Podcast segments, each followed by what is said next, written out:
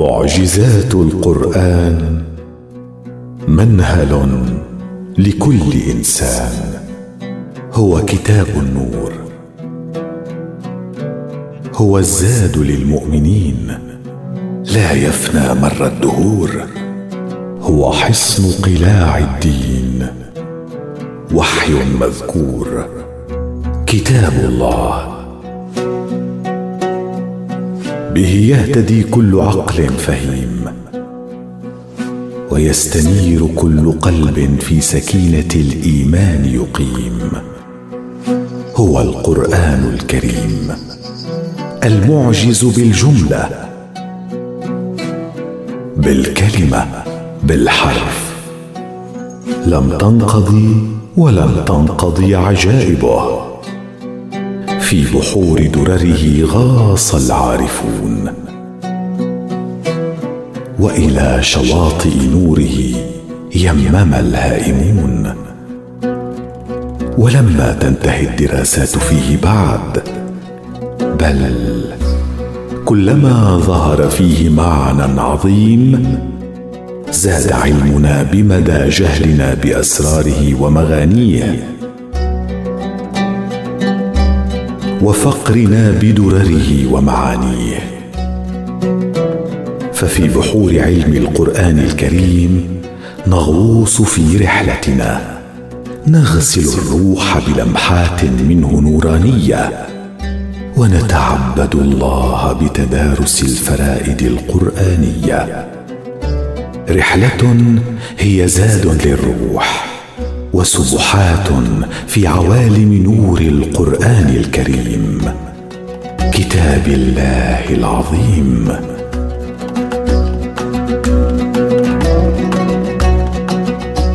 فريدة من القرآن ونصوع البلاغة والبيان. هي الكلمة. هي المعجزة التي زود الله بها خير أنبيائه. وأحبهم إليه. كان خليله فأعطاه دليله. الكلمة وأي كلمة؟ إن هي إلا كلمات الله أوحى بها إلى رسوله الكريم محمد صلى الله عليه وآله وصحبه وسلم. فأضاء الدنيا بالكلمة. واستنقذ القلوب من الظلمات إلى النور بالكلمة وغسل الأرواح في عوالم من عطر الإيمان المبخور بالكلمة. في الكلمة هامت أرواح ونفوس ونذرت قرائح عظيمة. نالت عظمتها ببركة جهادها في حرم خدمة الكلمة التي أنزلها الله تعالى في سماه على عبده محمد رسول الله. فألفت كتب عظيمة تتناول الكلمة وورودها في القرآن الكريم ومعناها في سياق الآي العظيم وبلاغتها ومرادها في السياق القرآني. وذابت قرائح العلماء تستغيث المعنى من الرسم المصور وتستنجد بالله أن يقدر لها الفهم المقدر. فكيف نزلت الكلمة؟ فيما تكررت ها هنا وفيما ها هنا تفردت إذ وردت بعض الكلمات في القرآن الكريم متفردة بالظهور مرة واحدة. والفريدة في معناها العميق المنقطعة عن القرين أي التي لا مثيل لها ولا وزين ولا شبيه. وليس تفرد هذه الكلمات في القرآن الكريم إلا لغاية عظيمة ومؤدى كريم. وفي هذا البحر من بحور القرآن الكريم نحاول أن نغوص في هذا المقام لنتلمس بعض جوانب الإعجاز في الفريدة القرآنية. ورد في سورة الأعراف قوله تعالى بسم الله الرحمن الرحيم. واذكروا إذ جعلكم خلفاء من بعد عاد وبوأكم في الأرض تتخذون من سهولها قصورا.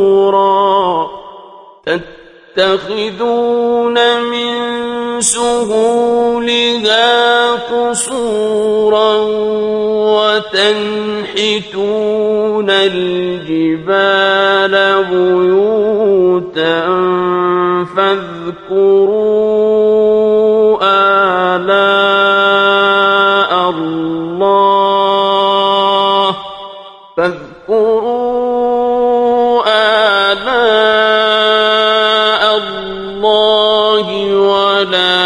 تعثوا في الأرض مفسدين صدق الله العظيم. تدور الآية الكريمة في فلك الحديث عن تذكير سيدنا صالح عليه السلام لقومه بالنعم الكثيرة التي خصهم الله عز وجل بها. وأسبغها عليهم. والفريدة التي نتناولها هي سهولها. والسين والهاء واللام جذر وأصل واحد يدل على لين وخلاف حزونه. والسهل خلاف الحزن. وعلى الرغم من تداول هذه الكلمة ومعناها على الألسنة إلا أن لتفرد ورودها في القرآن الكريم في هذا الموضع أسرارا كثيرة فهي أكثر الألفاظ دلالة على المراد من حروفها السهلة التي تنم عن استواء هذه الأرض وانبساطها وانقيادها لهم وتشير الفريدة في عمق خفي إلى سهولة عيشهم ويسر أحوالهم. وإلا فكيف يتيسر بناء القصور من دون رغد في العيش ورخاء؟ انظر تتخذون من سهولها قصورا. كما تشير الفريده إلى تفرد موضعها إذ لم يرد في الذكر الحكيم عن قوم آخرين أنهم اتخذوا من السهول قصورا. إلا قوم صالح. فهم اختصوا بهذه السهول دونا عن سواهم فجاء تفرد اللفظة مصاحبا ومرآة لتفرد الحال.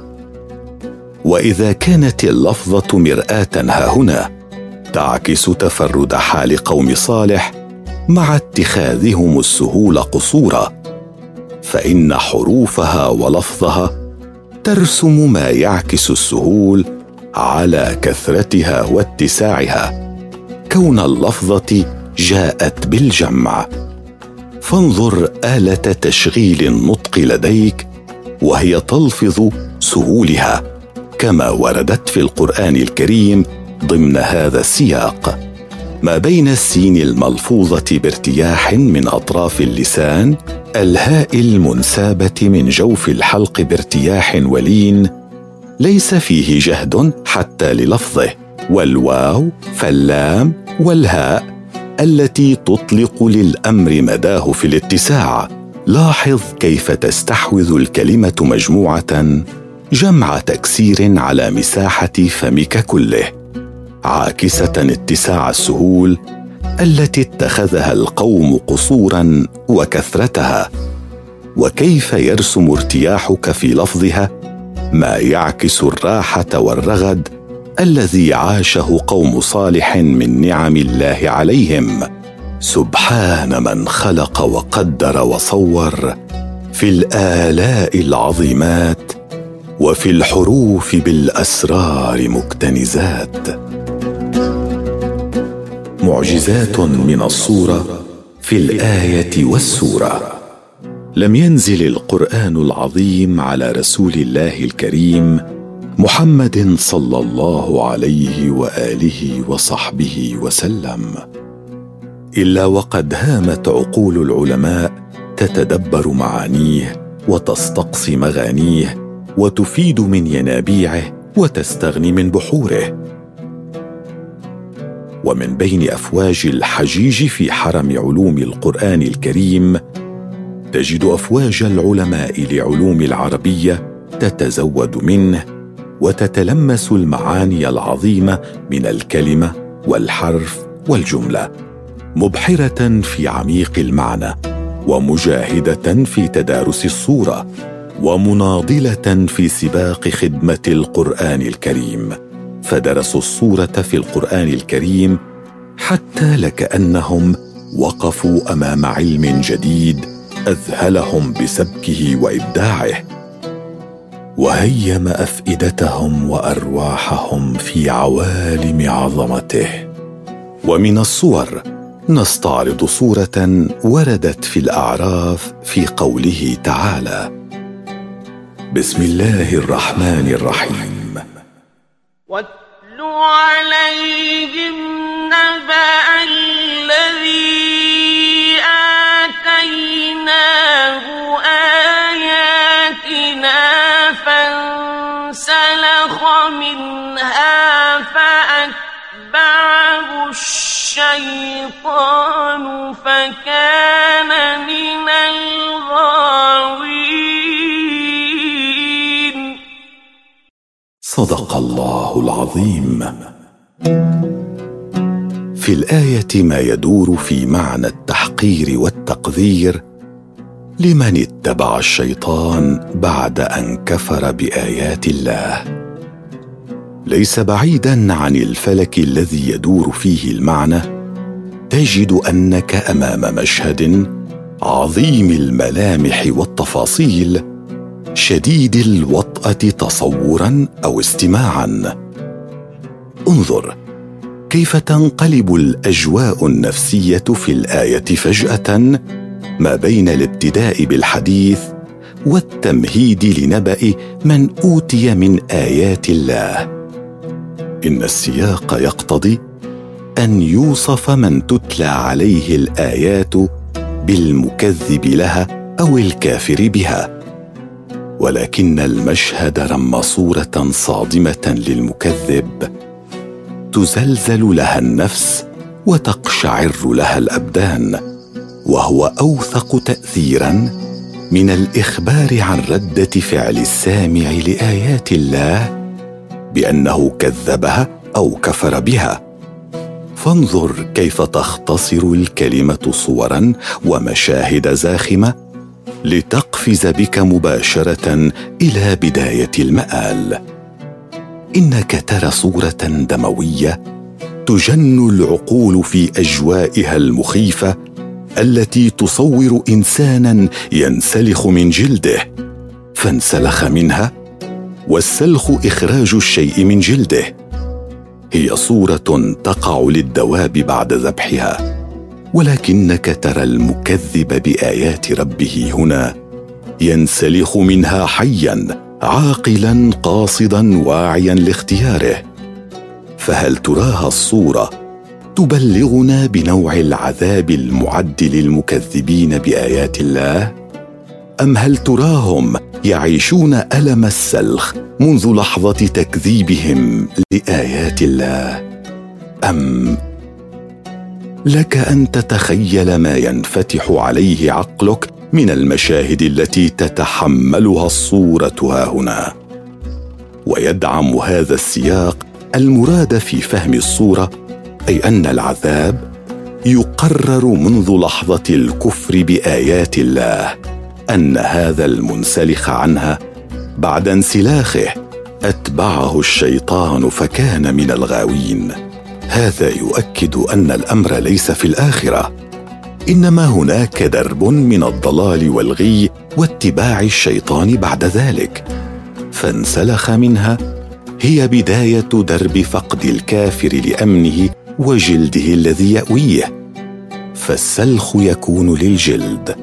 أية معان عميقة تحمل الصورة. فلنتفكر إذ ليس في هذا القرآن العظيم ما قاله الله عز وجل إلا لمعان عظيمة عميقة ولحقائق جليلة وغايات دقيقة. علم الأكوان من بحور القرآن. هو الكتاب المحفوظ مر الدهور. تفنى الخلائق ويبقى قائما محفوظا مدى العصور. فأي أسرار أودعها الخلاق العظيم في كتابه الكريم حتى تيسر له أن يبقى مشعل هدى ونورا لكل من يسعى سعي المتعطش في الأرض لمعرفة ربه رب الأكوان خالق الأماكن والأزمان مالك الملك الملك الديان. في هذا البحر رسالة القرآن إلى كل بني الأرض.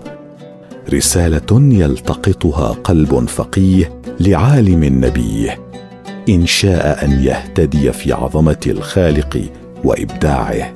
ففي القرآن الكريم ما أدهش علماء الكون الذين ما زالوا يدرسون عجائب الأرض والأفلاك فإذا ما قضوا عشرات أو مئات السنين ساعين باحثين ووصلوا إلى حقيقة علمية بجهود كبيرة وحثيثة تجلت بعض عظائم القرآن الكريم.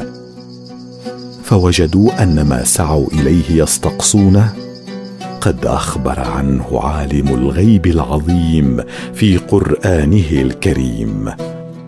في وجود الحديد على الأرض فلنتأمل في قول الله عز وجل بسم الله الرحمن الرحيم. لقد أرسلنا رسلنا بالبينات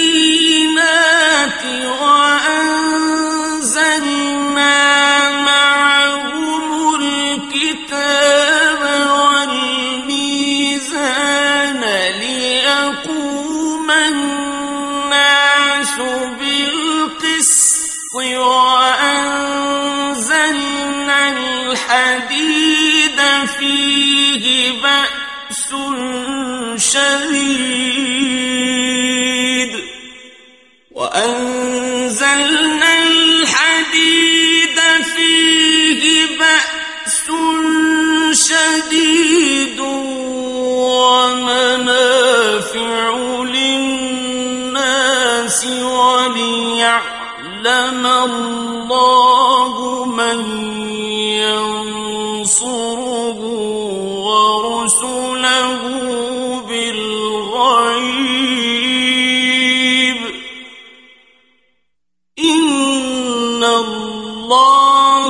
قوي عزيز.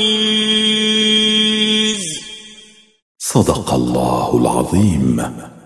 المعجزة التي نتناولها تكمن في قوله عز وجل وأنزلنا الحديد فلماذا قال أنزلنا؟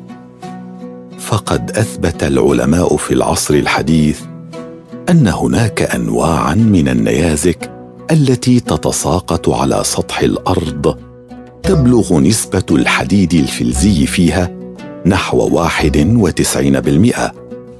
كما توجد أنواع أخرى تقل فيها نسبة الحديد إلى نحو خمسة وثلاثين بالمئة.